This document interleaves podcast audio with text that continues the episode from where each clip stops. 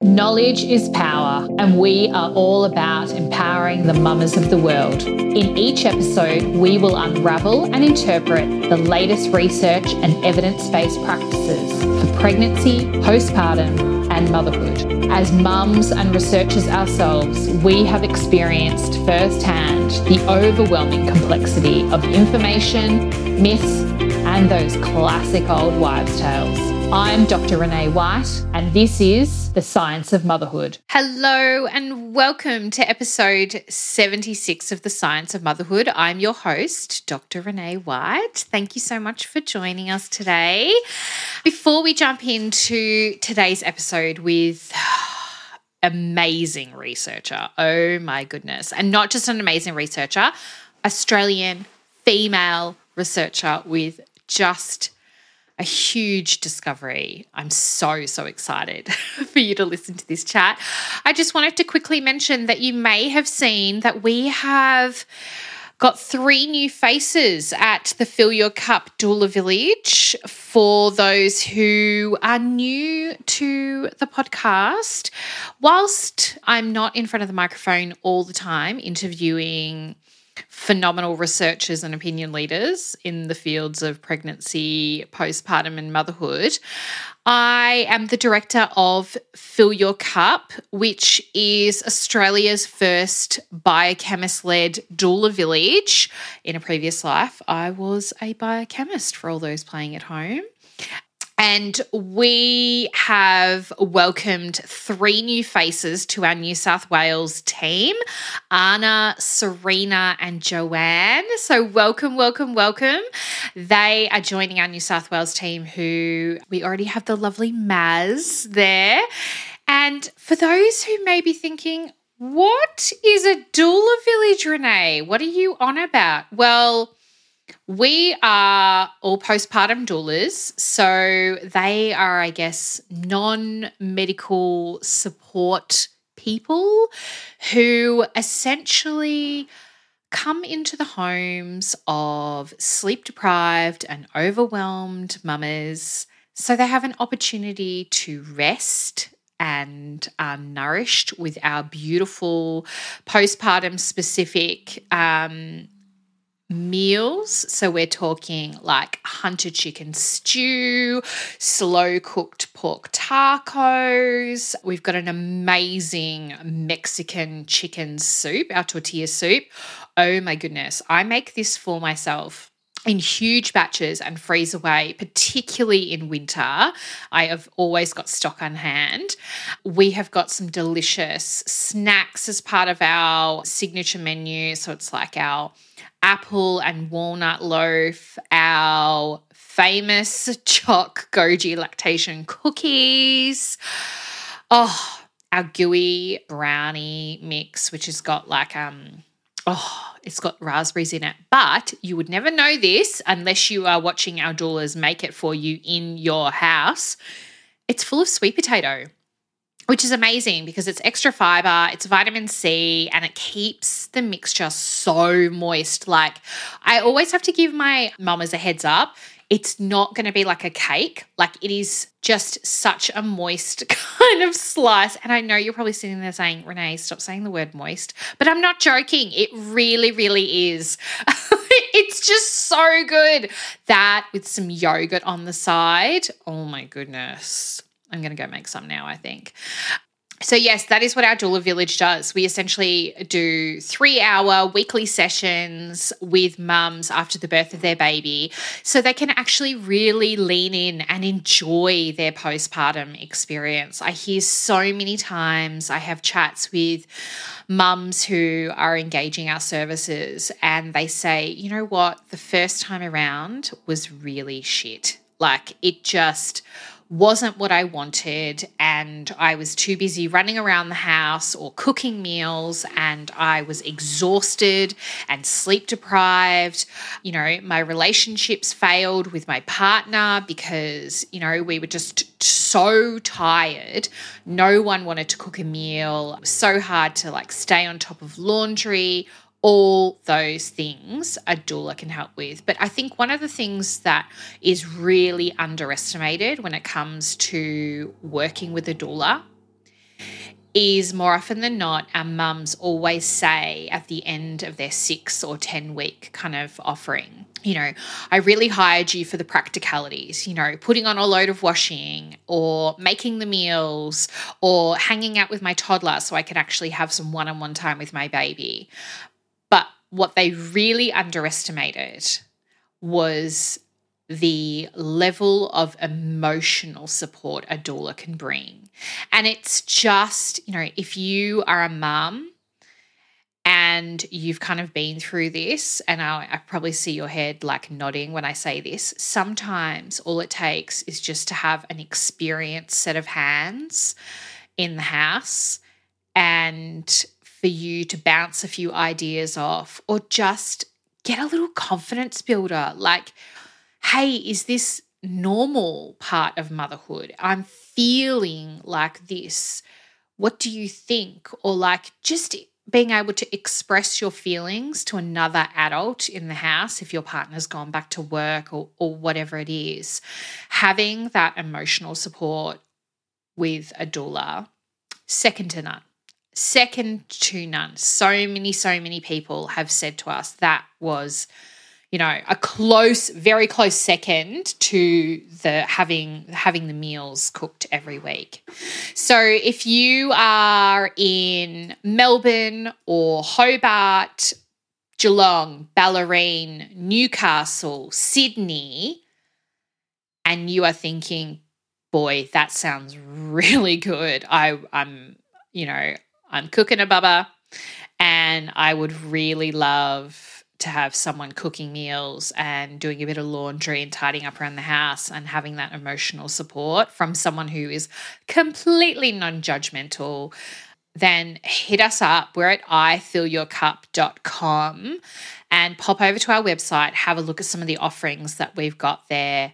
And while you're there, grab our quickie guide. It's our go to guide for the fourth trimester. So we talk about all things nutrition, balancing relationships, how are you going to get sleep for you, for your baby, some oxytocin boosters, you know, really good, quick ideas to get you prepared for life after your baby has arrived. Think about that hospital checklist that you've downloaded off Pinterest. That the quickie is your equivalent to after the baby has arrived. So, without further ado, oh, I'm so excited to tell you about this interview. Oh my goodness. I have just chatted to an amazing woman. Her name is Associate Professor Lana McClements. She is a qualified clinical pharmacist and she's at the Faculty of Science and Institute for Biomedical Materials and Devices. That's a long, that's a long, that's a long department at UTS, so University of Technology Sydney in Australia. And this woman, oh, she came across my, I'm going to say my desk because on my computer, when I read a few weeks ago about an amazing discovery that her and her team had made in conjunction with some clinicians at the Mercy Hospital in Melbourne. So, Lana and her team have not only discovered two novel new biomarkers for preeclampsia, but they have developed a novel point of care diagnostic, which is superior in like all ways to the current gold standard. So, this test is quicker it only takes 15 minutes, which you will hear in the interview why that is so important. Time is critical when it comes to symptoms kind of evolving in preeclampsia, not only for mama, but baba as well. And so, you know, the current standard, we're looking at minimum 24 hours to get a result back. So, this test is going to be so, so quick going to be able to do it in the clinician or GP's office. And not only that, it exceeds the accuracy of the current testing standard, which is is normally in like an ELISA kind of form, which is kind of a bit of a crude method that they that they do. So this interview is just so good. We talk about what is preeclampsia.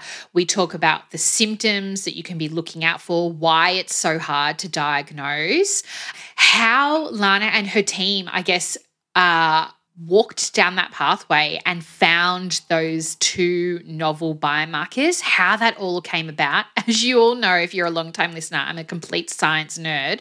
And so I love to hear about those aha moments or, you know, that that like discovery moment.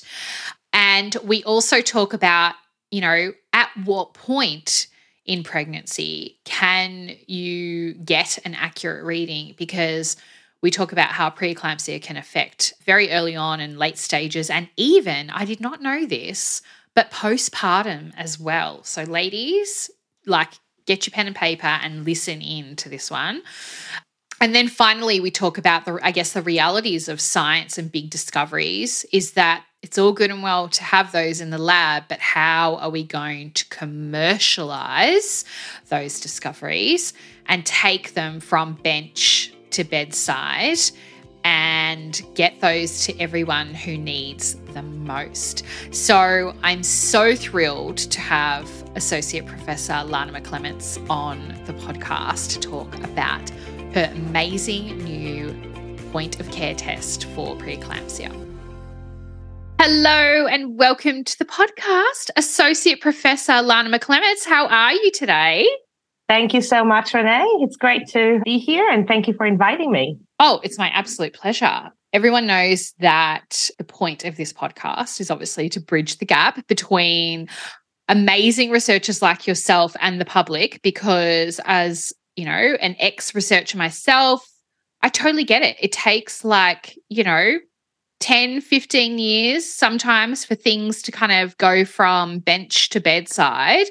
So I spotted an article. Oof, it was. It's a few weeks ago now, isn't it? The I guess couple all, of weeks. That's yeah, right. Yes. The press and everything from your amazing publication around a new diagnostic test for preeclampsia. Well done, first of all. That Thank is you so much. Bloody amazing. Um, I did a post for it on Instagram and I was just going through a little bit of the research, and so many people were like, Oh my God, this is amazing. Like, one, I'm actually going to find it now because a couple of our followers actually got quite emotional about it. Um, good emotions, but it was almost like happy tears because they were saying how how amazing it would have been for them if they had this amazing diagnostic test. Because I think, as you know, so many women go through this kind of umming and ahhing. Do they have preeclampsia? What like the symptoms are, you know, my understanding, and I haven't had it, but I have had a very good friend who had it. And they can be quite frightening. And the current test is something that is not as specific as what you guys have been able to carry out. And your specificity is amazing. I've actually got so one person's actually written, This made me teary in our wow. Instagram post. Wow, that's so good. Amazing. Wow, so bloody epic. I had preeclampsia and um, HELLP in my first pregnancy and now currently 26 weeks. I'm nervous approaching the second half, but this is an amazing um, step forward. Um, this test is so going to be so beneficial. Thanks for sharing. So awesome. Oh my goodness. the impact that you and your team is making. I just want to do like a quick good on you. This is like Thank you so much. This is why we do what we do as researchers, right? That's exactly right. And if we can help one woman, I think we've done our job right. And yeah. definitely what keeps us motivated to day in and day out, facing all the challenges that we do face in the lab and outside and uh, working really hard to, to find something that will make a difference and, and create that impact uh, on on women and, and babies and in particular is is just it's fantastic to hear uh, comments like this. Mm-hmm. Let's go back to the beginning because I've already kind of alluded to the fact that um, preeclampsia can be quite a difficult, um, I guess, disorder to kind of diagnose. Can you describe to the listeners what is preeclampsia and I guess what are I, the top kind of three, four things that they should be looking for in terms of symptoms?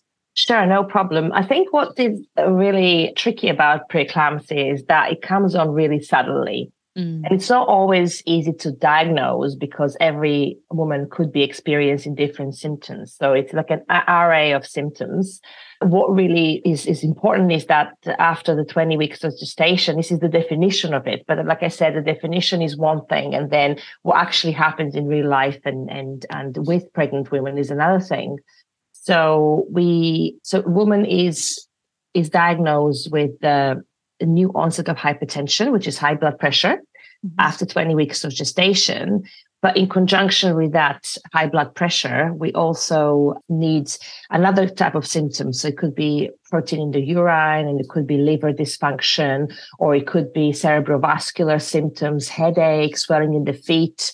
So it, it is like a range of symptoms, and the definition has changed actually over the years. Initially, maybe about five, five or ten years ago, it was just new onset of hypertension uh, or high blood pressure with proteinuria or sort of kidney damage. But now they've extended that to include other types of symptoms in, in addition to high blood pressure because it was so varied between the women and it could also include fetal growth restriction, um, as well as one of the symptoms in addition to high blood pressure. But just I wanted to I want you to imagine being a pregnant uh, mother and without mm. knowing it, having a serious medical condition that has no cure but could cause you and your baby to die. And this is what preeclampsia is.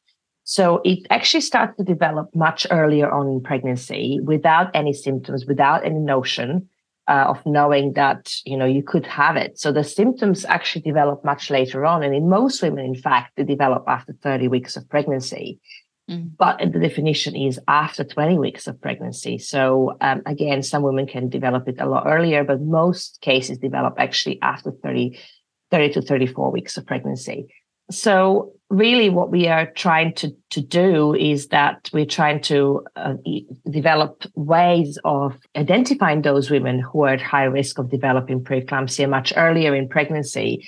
Not to scare them that there could be something wrong with their pregnancy but just to be able to monitor them much closer, then we could diagnose it in time and that, that will give doctors options to treat or implement some sort of treatments. I mean, even though there is no cure for preeclampsia, if the symptoms start to sort of creep in, then we want to, we can actually implement some therapies that could potentially manage those symptoms and prevent the disease from actually getting worse. Mm. So, uh, just on that point, though, so I guess if you were to identify it early on, we like what kind of percentage are we talking in terms of being able to manage that you know are 80% of women able to manage that successfully to be able to have you know their baby full term or like uh, do you know the statistics I, around that i think it's very hard to actually say that at the moment it's uh, there isn't like a concrete piece of evidence that will tell us that if we mm. do the x and y then we'll, we'll be able to um, prevent complications there is some evidence to show that if we can monitor women closely, then mm. we could potentially prevent complications. There are quite a few studies which have shown that it just means that we are able to sort of react more quickly and clinicians can actually monitor these women. And sometimes women will have to be hospitalized as well for even closer monitoring than just being, being at home. Or mm. they could be themselves monitoring uh, any proteins in the urine or their blood pressure at home. And they could be aware of all these symptoms because a lot of these symptoms like swelling in the feet and headache that's just part of that's part, part, of pregnancy, pregnancy. exactly. They're not very specific right? So yes. um oh absolutely it, and and a lot of women don't know about yeah. this as well. So i guess it's, it's because there is no cure per se and there is no treatment that we can give women to actually cure this disease. And this is something we are also doing in my laboratory and with my team trying to come up with a new you know curative treatments as well for preeclampsia uh, as well as preventative treatments. At the moment, there isn't such a thing. I mean, aspirin is often given to women pre 16 weeks of gestation, mm-hmm. um, but that's in those high risk women that we can identify in the very, very early stage of pregnancy. Right. If they have some pre existing conditions such as type 2 diabetes, or if they had some immunological uh, conditions as well, like autoimmune diseases, there, there, we are known that there will be an increased risk, or if they had preeclampsia previously or in the family.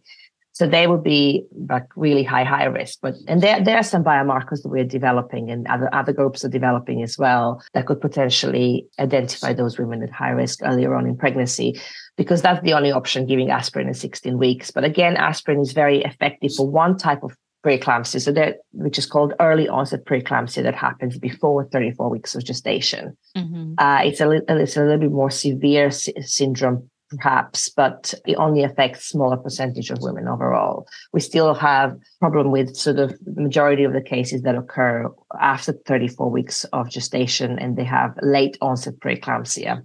Uh, oh, wow. We're still trying to understand more how we can, you know, detect it, monitor it, and, and manage it as well. I did not know that there was two different types. That's very, very interesting. In fact, there is a third type as well, oh, which is called okay. po- postpartum, which occurs after the baby is delivered as well, within four weeks. Oh, wow. Birth. And do they all have similar symptoms? It's just the timing of it's of based on the, the actual the, symptom. That's right. So the diagnosis is based on the timing, but the symptoms could be the same, similar, but it is very varied from woman to woman. So yeah, it, it, the blood pressure is one of the main symptoms. Um, yeah. And then it could be other, it has to be in, in conjunction with sort of kidney damage, liver damage, and potentially other organs as well. Wow. Okay. I did not know that because I think, you know, typically we hear about you know during gestation period the you know oh i've got I've got um, you know, early signs of preeclampsia here and I need to have some bed rest and, and things like that. But I was not aware that it could actually crop up postpartum. That's very, very interesting. I feel like I yes. need to deep dive and, into that a little bit more as a science nerd. very good. And in fact, it just reminded me about when you mentioned bed rest. Uh, yes. In fact, there was a there was a big study which came out that showed that actually exercise in pregnancy can prevent preeclampsia. There we go. Of course, that would be guided by the by the clinicians and obstetricians and people looking after you. But in general, if you're healthy and pregnancy is going well and there is no reason for you not to do exercise, um, there was a study recently, um, maybe a year ago, that came out mm-hmm. that showed that exercise could prevent preeclampsia. So keeping fit and yes. exercising in pregnancy is very important. There we go, ladies. You've heard it first. Keep fit and then also don't I, I, guess, you know, obviously not scare tactics or anything, but keep your wits about you. Things could happen post baby birth. Okay, mm, very interesting. Now, oh. let's switch gears. I want to talk about what the current testing is that we have here in Australia. And I assume that it's very similar across the world. Correct me if I'm wrong. But what's, I guess, the current gold standard? And then where does your test fit into all of that? Yes. So at the moment in Australia, it's mainly based on those sort of uh, pre-existing diseases. If, if, a woman comes into pregnancy with some pre-existing diseases, which are uh, risk factors for uh, developing preeclampsia, such as diabetes, uh, and I guess obesity and high BMI is also associated uh, with the increased risk of developing preeclampsia or autoimmune diseases, previous history of preeclampsia, etc. And then in terms of diagnosis, mainly is based on symptoms, um, such as new, like I said, new onset of high blood pressure, then protein in your urine, any other symptoms such as headaches, swelling in the feet, uh, or low platelet count, etc.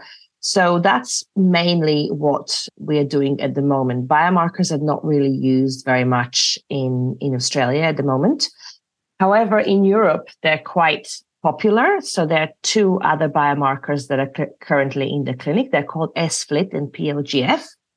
And some of the companies such as Perkin and Elmer and Thermo Fisher, um, they have PLGF in particular and Roche as well.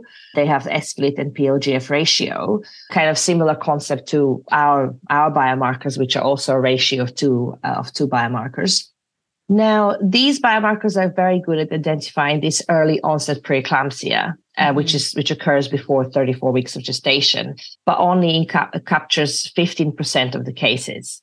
They're not so good at identifying this late onset preeclampsia, which occurs in 85% of women, and after 34 weeks of gestation.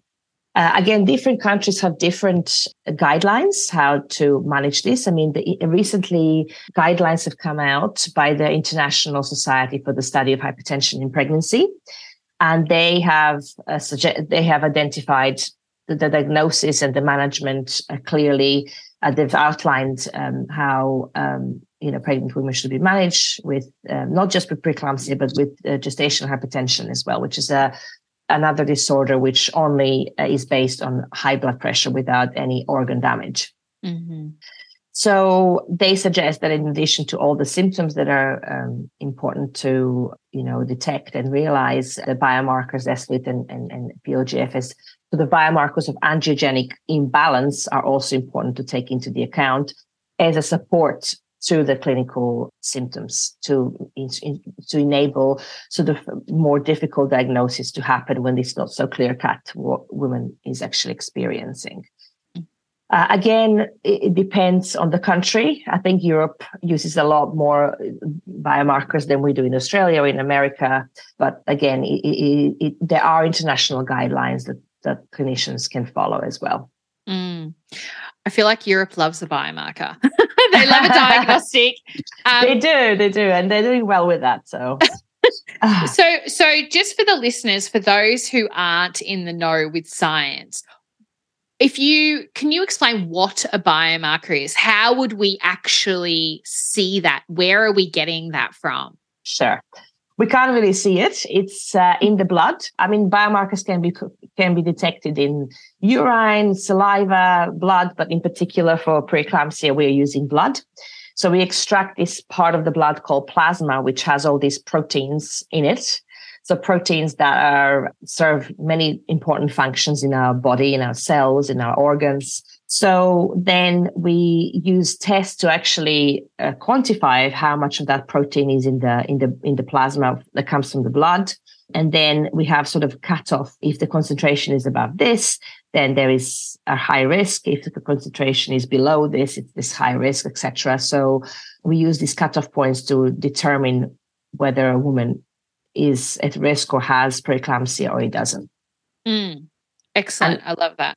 and the biomarker, think, sorry yeah, just, to, just to up, it's just uh, it's just a protein that that cir- circulates in your blood mm. and could signal that something is going off it could be in the placenta or it could be elsewhere in the body because preeclampsia is cardiovascular disease but in a lot of the cases placental starts off early on with the placenta not being developed properly mm. so then if we can detect these biomarkers that can reflect what's happening in the placenta or at the, at the placental level, then that's really useful because we can't go in and get a chunk of placenta. It's dangerous. It can lead to miscarriage. Mm. And it's not something that is sort of recommended.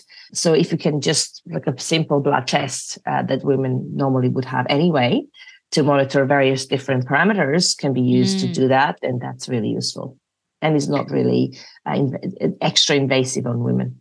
Yeah. And so you and your team were responsible for, I guess, discovering two new biomarkers.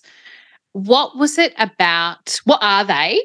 And again, where I'm assuming they're in the blood, what were they? What's their normal, I guess, responsibility? And I'd love to know was there something that kind of tipped you off. I always like to know about that light bulb moment or what I used to call in the lab that Hail Mary experiment where you were like, I've got this really, like, I've got this inkling that it where it's this like we're going down this pathway and i'm really curious to know if there was a moment in the lab where you were like or you read a paper because i remember back in my phd there was like this phenomenon when I was working out how these two proteins came together. And I was doing a literature review and I was looking at one of the particular proteins, and there was this really unique, nuanced part about its structure. It had three sulfotyrosines all together on on like this one part of the molecule and i was like that's really weird like i wonder I wonder what that was about. And so I chased that for three years. Wow. I chased that idea for three years and it turns out that's what was actually responsible for binding to that other molecule. So I, I always am so curious about how other scientists have made their discovery. Was there, did you speak to someone? Was there something that you saw at a conference? Did you read something? Did someone say something or did the other thing is, I mean, you look at um, what is it, Alexander Fleming, you know, with penicillin. Was there like a complete stuff up in the lab, but then there was a really cool like result out of it? Very well put. Yes. Um, so I was working on this uh, protein as part of my PhD, and we were characterizing it because we discovered, um, as part of the the lab that I was in back at uh, Queen's University Belfast, that it's a very important uh, protein, FKBPL in particular, in uh, vasculature. So vascular development, uh, also pathological vasculature, for example, in cancer.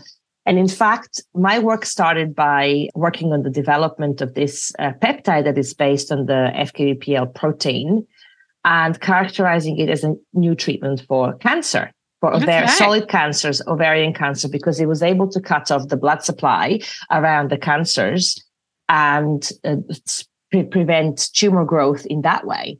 And then that uh, peptide that is based on this FKBPL protein um, has been developed by the company Almac back in Northern Ireland.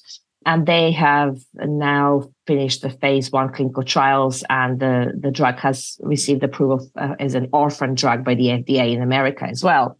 So that was very exciting. But then when I moved on to become sort of an independent investigator on my own, since I spent so much time uh, researching this uh, protein and I got into the preeclampsia field and pregnancy field, I realized that a lot of molecular circuitries that are identified in cancer are also applicable to pregnancy and placenta and, and preeclampsia as well. And nobody by that point had looked at the role of FKBPL in preeclampsia. And we all know that vascular dysfunction, uh, it's very well known that in preeclampsia that can sort of be the cause and that can happen before preeclampsia developed. So I sort of uh, was um, able to come up with, with the idea to test this uh, protein in, and CD44 is its target protein. So we know that FKBPL binds to CD44 and CD44 is also known to have a role in vasculature. Angiogenesis is the, the actual term that we use in science.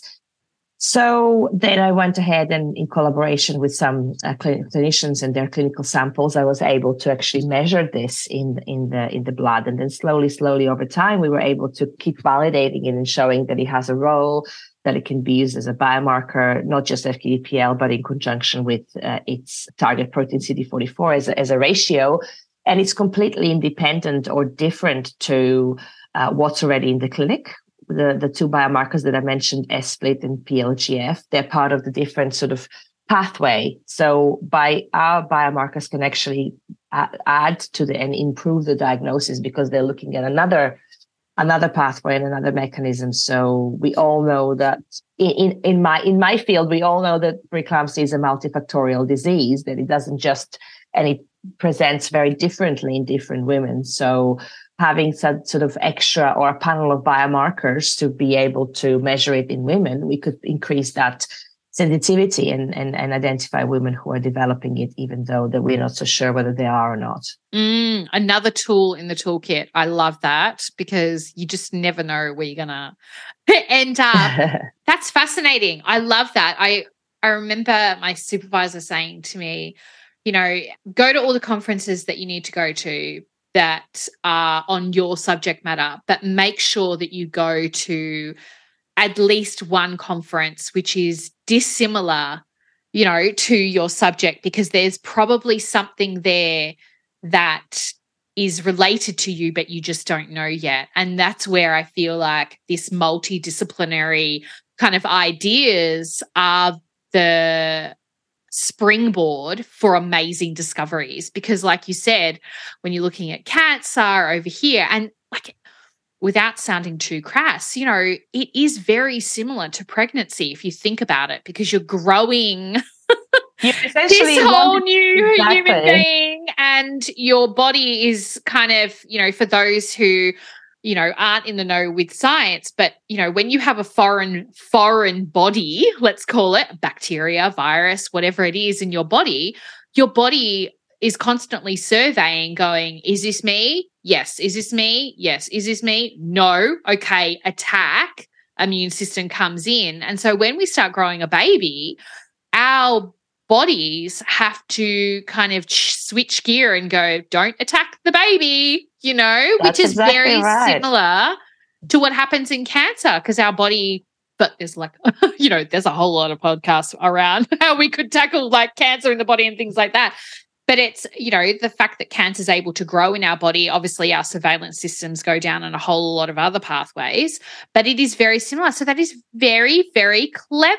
I yes, love the I fact. Mean- I mean, that's crossed it, over. Yes, in pregnancy, we want to stimulate, um, you know, baby to grow and placenta to grow and to feed the baby. And in cancer, we want to do the opposite, right? Yeah. So, I mean, that's that's kind of perhaps where the similarities go, but just in the opposite direction. Yeah. But another thing I wanted to mention as well, and as part of this discovery, was that when we tried to do uh, to knock out this particular protein and gene FKBPL in mice mm. to see what actually what role it has in the in the body and in sort of developmental in developmental vasculature we actually couldn't do it because we couldn't knock out completely and and you're familiar with science you know that we do mm. these experiments all the time we knock mm. out particular gene protein and and you know mice can survive and go on normal or they show some sort of dysfunction yeah but our mice couldn't actually they couldn't form at all in, embryos couldn't form when they had wow. both FKBPL alleles knocked knocked down knocked out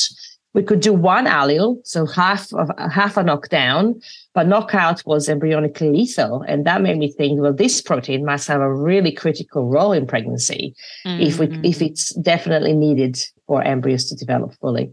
Or yeah, develop absolutely. Wow. That's yeah, that's a big red flag. Yes. definitely. So your new test, explain to us what that kind of looks like now. So it's called a point of care test. It, uh, is it similar to, I don't want to say the C word, but it's similar to a COVID test, you know? Is that what we're looking at? Like in in you know, if I was to touch and feel this thing, what what are the steps for you know someone to be able to to test whether they've got preeclampsia? The technology was developed by my colleague, Professor Dayong Jin at UTS, and it's a UTS technology. You're absolutely right. It is like a COVID test. It is like an antigen rapid test. It looks exactly the same. The difference is, is that we need sort of a special detector mm-hmm. to be able to excite these nanoparticles that are bound to these antibodies that will detect the proteins that we want and biomarkers that we want. Mm-hmm. So actually the detection part of it is a little different. So because we want to quantify the amount of these proteins or biomarkers in the blood, we need to be able to define their concentration. Whereas right. in, in COVID is sort of yes, no type of right. thing. Yeah.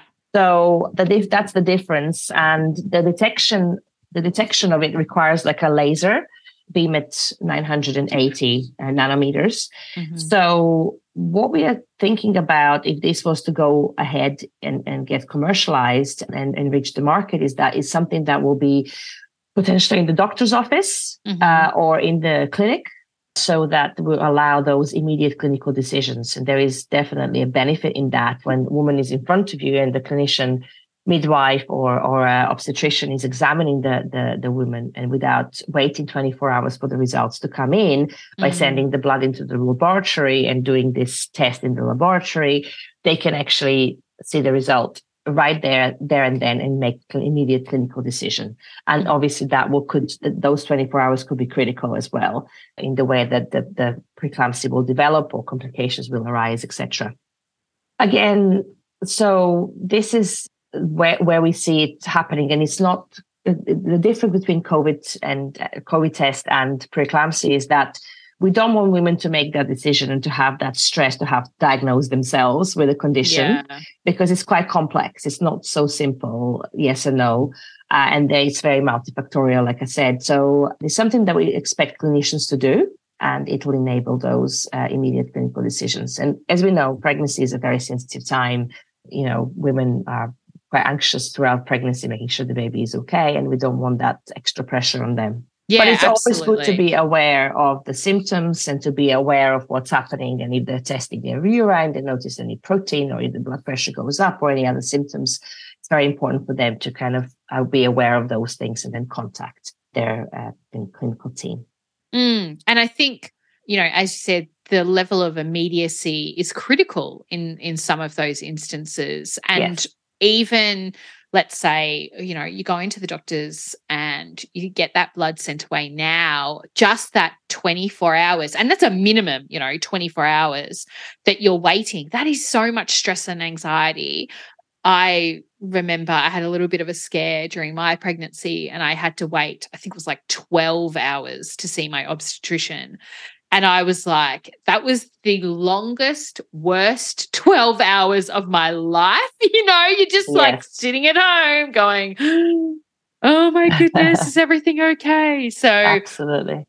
I also read in your paper that in terms of the improvements on the testing, so your level of sensitivity so is the, so the the regular kind of testing is around 73% for seven sensitivity and yours is bounced to 90.5% and your specificity was raised from 92 to 100%, which is crazy good.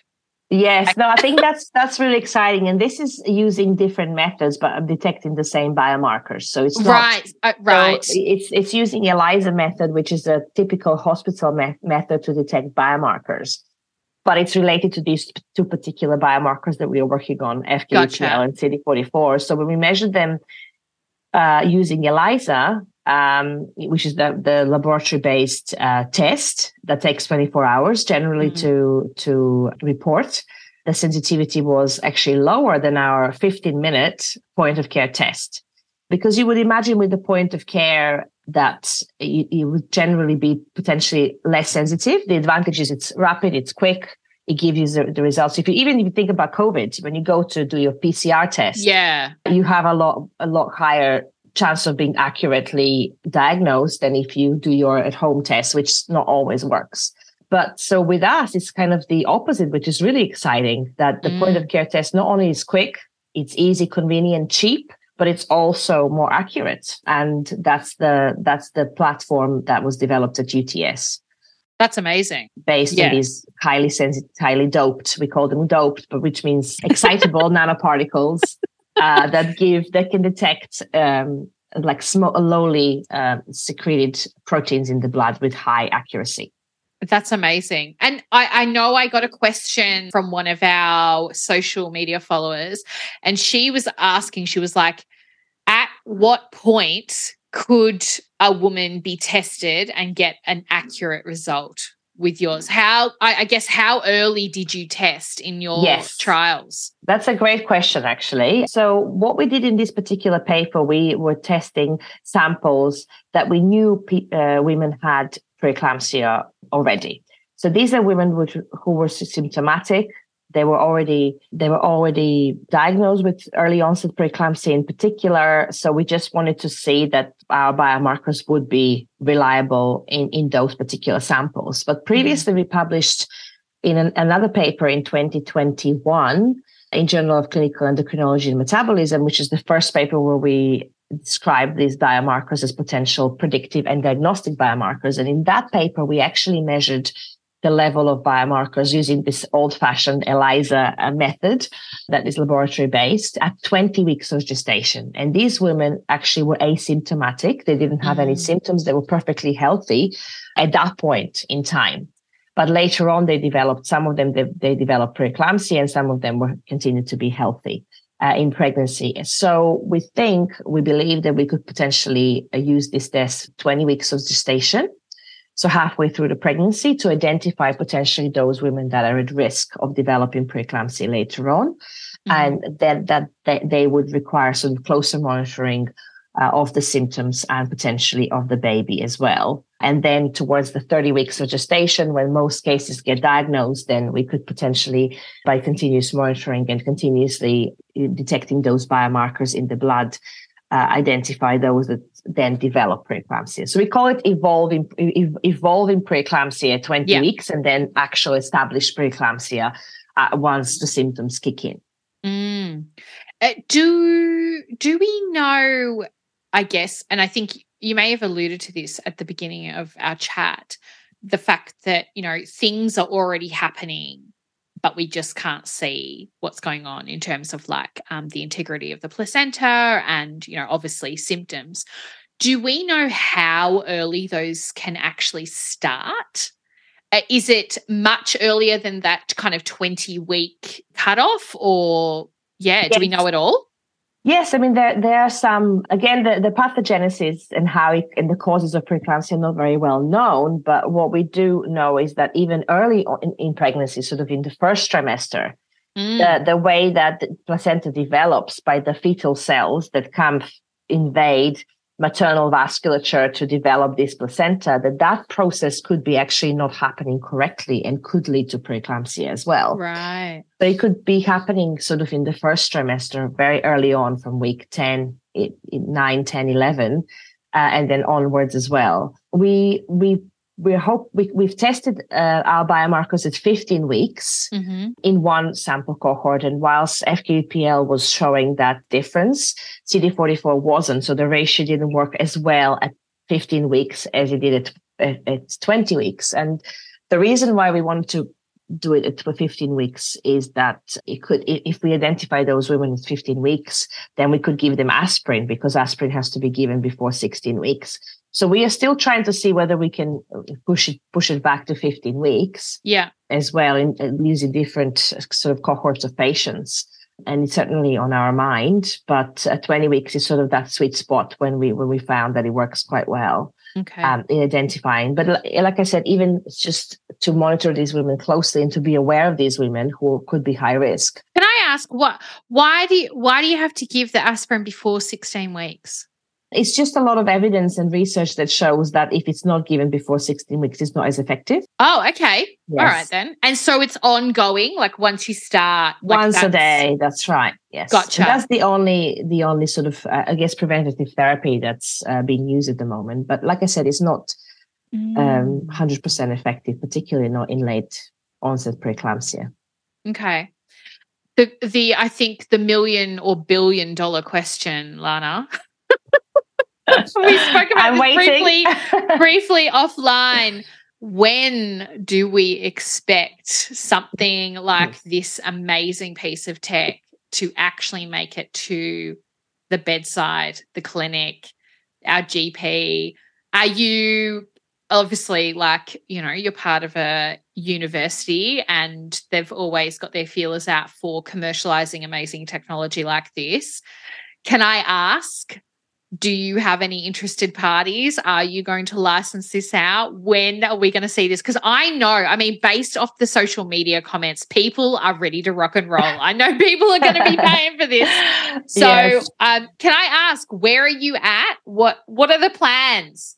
yes, yes, that's that's a great question, and that's again what drives us as well in our research. We want to see that translation, not just you know lab based, research based work that we do, but we want to see it progress and then get into the hands of those that need it the most. Uh, unfortunately, we can't do it straight out of university because mm-hmm. the whole to develop a product that is marketable and ready for the market, uh, we require industry partners, and the industry has to come along and help us with that. We are not equipped for that kind of work.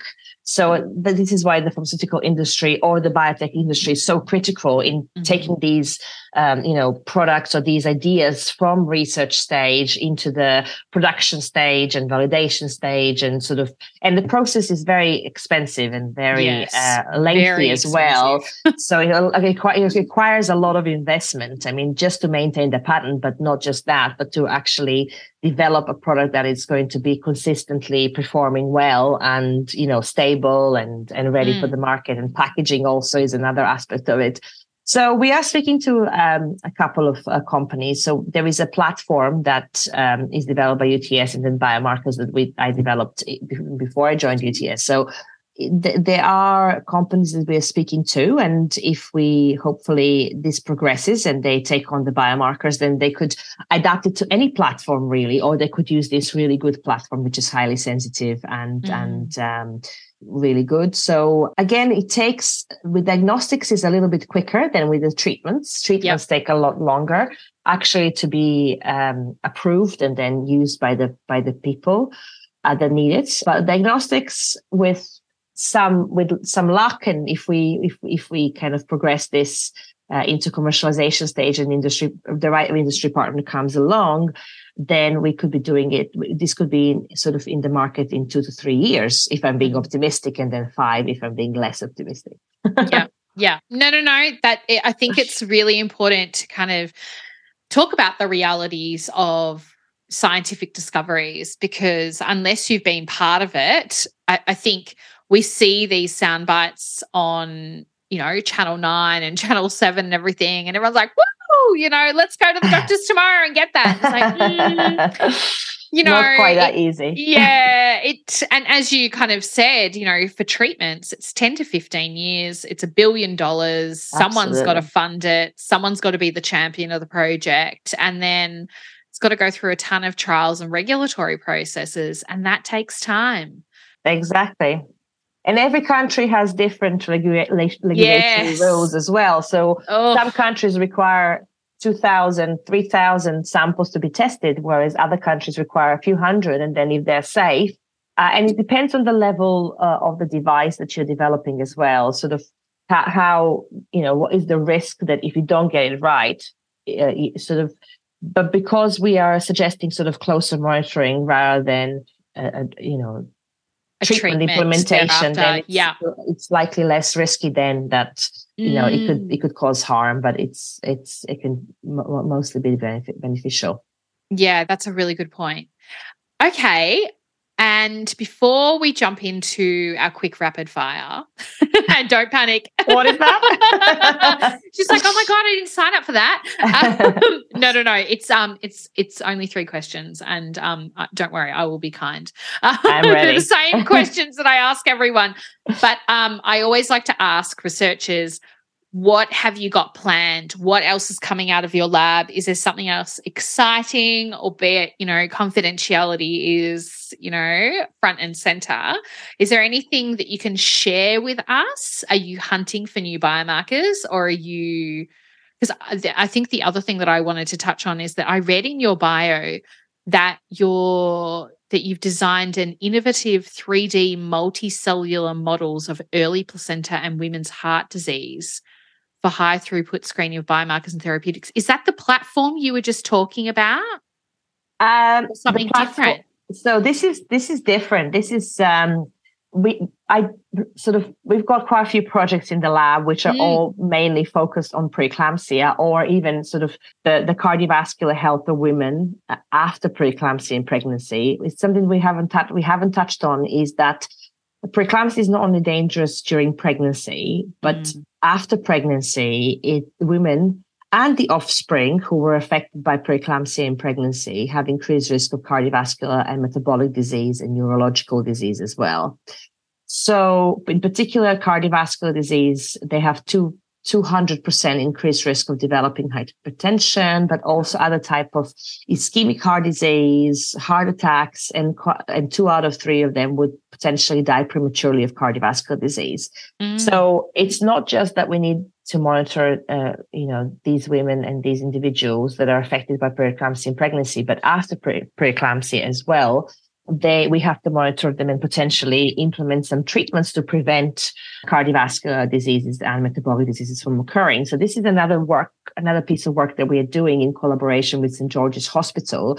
They have a fantastic clinical uh, trial that they're running where they're following women uh, two years, I believe, five years, and then and, and then six months, um, two years, and then five years after they've had preeclampsia in pregnancy or gestational hypertension, or they they had healthy controls as well.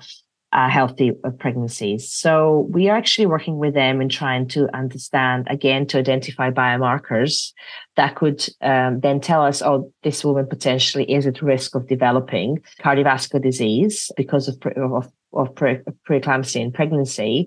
Mm. Well, again, we can't go in and get a chunk of heart, right? It's yeah, not right. We yeah, do regularly. Yeah. so again, we have to rely on the blood sample and we're trying to recreate some of the heart cells using that blood sample in a dish and then test some of the treatments and identify some of the biomarkers that we could detect in the blood as well. And then that will give us better understanding of these women or individuals who have had preeclampsia and uh, increased risk of cardiovascular disease and they're not really being managed. We just let them go home pregnancy is all done. Yeah. Baby's healthy and well but then these women have this increased risk, and we've got to manage them as well as part of the women's health post pregnancy. So that's one side. And then the, the 3D, the placental uh, work that you mentioned, we are doing this work um, using a platform from a company uh, called Inventia Life Sciences. Mm-hmm. They have a bio 3D bioprinting company and we've come up, uh, particularly one of my PhD students who is super talented, Claire Richards. She has developed this model um, using that 3D bioprinter, where we use the first trimester trophoblast cells, which are the fetal cells that are responsible for developing uh, placenta and, and remodeling mother's uh, uterus to actually develop, accommodate placenta we are bioprinting them and then looking at exposing them to various stimuli that we think are important in preeclampsia and then also adding some treatments to see whether we can counteract placenta being developed well or not so well depending wow. on, this, on this environment so this is what we're doing as well um, in terms of developing treatments and one more thing is that I'm actually really passionate about as well is using the stem cell derived extracellular vesicles as a new treatment for preeclampsia. Uh, this is something also novel that is emerging and it's developing rapidly. These stem cells called mesenchymal stem cells are used widely and in the clinic and in humans for other cardiovascular conditions. But for preeclampsia, there is there is some work in the preclinical settings using animal models and 3D mm-hmm. models as well. So these, if we can just get rid of the cells and just use their cargo that they're secreting that is full mm. of goodness, then mm. that will be really good as well. If we can develop this new treatment that potentially can cure the disease and prevent future cardiovascular and metabolic complications post pregnancy. Wow. Wow, wow, wow. We're busy. Very busy. I love this. This is this is pretty much the only time that I get that itch of like, oof, I would love to be back in the lab again. Um, but again, um, I think the trauma of um, writing grants and yes. papers um, brings me back to reality. Exactly, you're right. To do this kind of research, we need funding, and, and yeah. it's, it's, quite expensive. So we are, and, and funding is um, quite scarce at the moment, unfortunately. Mm. So um, we we are trying. We're we're sort of um, working together to uh, to kind of in the multidisciplinary fields to help each other and we feel very passionate about what we do. So um, if we could have more funding, I think things will be developing even faster and, and will be, you know, progressing and improving people's lives even more. Absolutely. Um, I know the budget was handed down last night, and I haven't looked at anything yet, but I don't know. Is, is there going to be some more money for research? I'm I'm not too sure what's going on. I really hope there. so. I really hope so too, because I mean, I left I left almost 10 years ago. Um, actually, 10 years ago this year, I left research and it was horrific in terms of the success rate uh, for grants then. And I know it's still very low. soured since. So um, fingers crossed we get a little bit of a push from government for some funding. We're going to finish off with our rapid fire. Are you ready? Yes. as ready as it can be. Don't be scared. It's okay. Um, what would be your top tip for mothers to be if they feel like they're kind of maybe in this kind of arena of preeclampsia? So I think timing is very important and reacting quickly is very important as well. And I know that it depends on the personality. Some women are more relaxed, some women are more kind of worried about every single thing. So it's it's understandable that that plays a role. But certainly, if you're unsure about something, and if you feel that you're developing any of the symptoms that you can see on Preeclampsia Foundation website, or you can get information from your from your doctor or from your cl- clinical team. Contact them immediately. So mm-hmm. contact mm-hmm. them, uh, voice them, and um, sort of um, get get that uh, check done as soon as possible. I feel like you've already answered my second one, which is your go to resource, whether it be a book, a workshop, a website for birthing mothers. Is that where you would direct people to go? The Preeclampsia Foundation? Was it? So there, there is there, there are um, a number of um, preeclampsia sort of uh, foundations and charity in Australia. We have the preeclampsia um, it's it's uh, it's a, it's it's also a foundation, but the Preeclampsia Foundation by itself is kind of international and it's more right. based in America. And th- there are some good resources on online, um, but again, stick to org ones and the ones yeah. that are sort of um, do not slip down the vet- Google rabbit hole. yes, vetted, and also Mayo Mayo Clinic always has good, uh, reliable resources as well.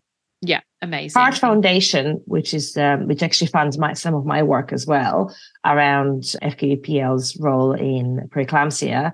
They they they have some good resources as well. Okay, that's a good one to have. And our final question is always we've nicked this one from Brene Brown. Are you aware? Do you know Brene Brown? She's she's yes. American. um, what do you keep on your bedside table? Oh, nice one. So I I'm just looking at uh, and think at, looking at it and thinking. Um, I've got my goals, uh, which I have laminated for this year. So I've written out my goals. Oh, I love that! No uh, one has ever said that. Okay, I'm very much into that, and yes. I, I understand the importance of writing them down. So I've written them down, laminated them, so they're there. I also have my lovely candle. I've got a yep. picture of with my mom uh, and my daughter. And I also have a book so that I'm reading uh, at the moment. And I also love that. So I love inspirational books and books about sort of, uh, you know, being a good leader and, and uh, biography books as well. So I try and, and keep up with those. Do you, can you share some of your favorite books? Uh, uh, like, uh, can you share a favorite biography and a favorite like leadership book? Yes. so I, I, I um, definitely my favorite one is one by Margaret Thatcher. Okay. So that was quite uh, inspirational as well. She was an interesting leader. Yes. My mother used to call me little Thatcher when I was when I was like 6, I think. Yes. she was like, "One day you're going to rule the world, kid." but I also love um, I'm just going to bring it bring it over the yes. book so I don't get the the title wrong. One second. Yeah, of course. So I also like inspirational and motivational books and some sort of and spiritual ones as well. So the boy, the the mole, the fox, and the horse. Oh is, yes, I love that one. It's definitely it's definitely great to just read every night, really. And then one of my favorite favorite ones is the monk who sold his Ferrari. the monk who sold his Ferrari. Okay, I'm putting them on the list. I'm I'm Good. trying to by Robin Sharma. More. Mm-hmm. Yeah, I'm trying to read more. Okay, I'm going to put those on the list. I like those. I um, think we, we just work really hard uh, these days, and it's very important to have that work life balance, self care, sort of um, look after our health. And we have a lot of competing demands with the family and uh, yeah. the, the, the household and the work, which is very demanding at times. So I try and kind of, you know, keep keep working on my inner self as well. Mm, I love that. I've started to do, I've tried to um, start reading more, but my two, no, my three things that I'm doing this year are journaling, because I finally said to myself, in terms of goals, I'm journaling at least two times a week. And I've just discovered infrared sauna, which oh. I'm in Hobart, Lana. So it is oh. cold as ass. Yes, I can imagine. oh, um, being a Melbourne girl was cold enough, and then moving to Hobart, I was like, okay, this is a next level of like Arctic. Um, but yes, you're still in Australia though. I'm still in Australia, but I don't know. Just coming over that Bass Strait is like a few degrees. It's, there's snow on the mountain today, which is amazing. Oh, beautiful! Yes, infrared oh, sauna. The infrared sauna is like my go-to. I'll try that one. I must try it. Amazing. Yeah. yes, it is. Look, thank you so much for sitting down and chatting with me. As I said, pleasure. When I posted about those results from your publication, people were just amazed, emotional, and I think very excited to see this discovery make it to the clinic. So you have us all as your little cheerleaders behind you. And please pass on to your entire team that the work that you are doing, I know you know this, but like when I feel like when other people tell you this, it just is a little bit different. But you are doing amazing work. And we're just so incredibly proud to have, I think, not only scientists in Australia doing it, but a female scientist. Like, Thank you so you, much. Lana. And I'm really, really grateful for that. I mean, I, I do the, one of the main uh, sort of scientists who actually did this work in the lab is called Sahar Ghorbanpour. And she's also a female scientist and very talented, very dedicated, hardworking. And in collaboration with uh, Shuhui, Dr. Shuhui Wen, they did this fantastic work uh, and developed this product. So we, I'm very fortunate to have people like Sahar and Claire in my lab who are dedicated to the cause, very determined, hardworking, and proactive. So uh, I think we can't do it by ourselves, and we need a no, good team. No, it doesn't matter whether it's motherhood or amazing discoveries. Everyone needs a village. Um, 100%. Yeah. Amazing. Okay, then. Till Thank next time. Thank you so much, Renee. Bye. All the best. Bye bye. If you loved this episode, please hit the subscribe button and leave a review. If you know someone out there who would also love to listen to this episode, please hit the share button so they can benefit from it as well. Thank you for listening to The Science of Motherhood. We'll see you next time. Bye. Thank you for listening to The Science of Motherhood. If you would like to contact us, we are at ifillyourcup.com or you can DM us at ifillyourcup underscore via Instagram. You can find all of our services, including our postpartum in home care and our Fill Your Freezer meal delivery service as well, through both those channels. Thanks so much for listening.